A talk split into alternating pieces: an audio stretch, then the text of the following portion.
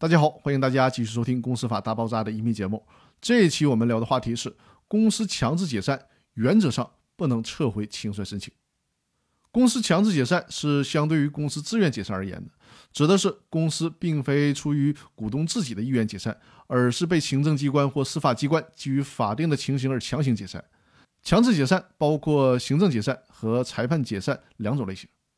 公司因行政行为或司法行为被强制解散的，在法院受理申请人提出的强制清算申请之后，申请人能否撤回强制清算申请，应该分不同的情形区分对待。原则上，公司被强制解散的是不能撤回清算申请的。公司被吊销营业执照、责令关闭或者被撤销，属于行政机关对公司的行政处罚。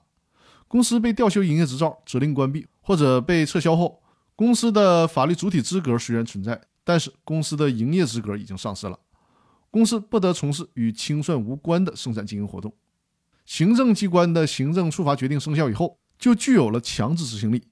任何机关和个人都必须得遵守才行。因此呢，公司被行政机关处以吊销营业执照、责令关闭或者被撤销的行政处罚以后，公司必然通过清算程序，最终实现退出市场。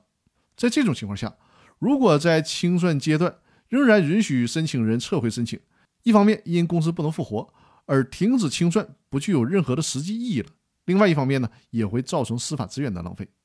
在法院判决公司解散的情况下，如果公司已经进入强制清算程序，那么申请人不得撤回强制清算申请。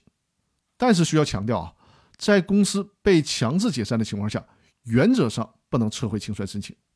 既然说的是原则上，那就说明是有例外情况的。下一期音频我将和大家讲讲有哪些例外情况，即便公司是被强制解散的，也可以撤回强制申请。那咱们就下周继续，感谢大家的收听。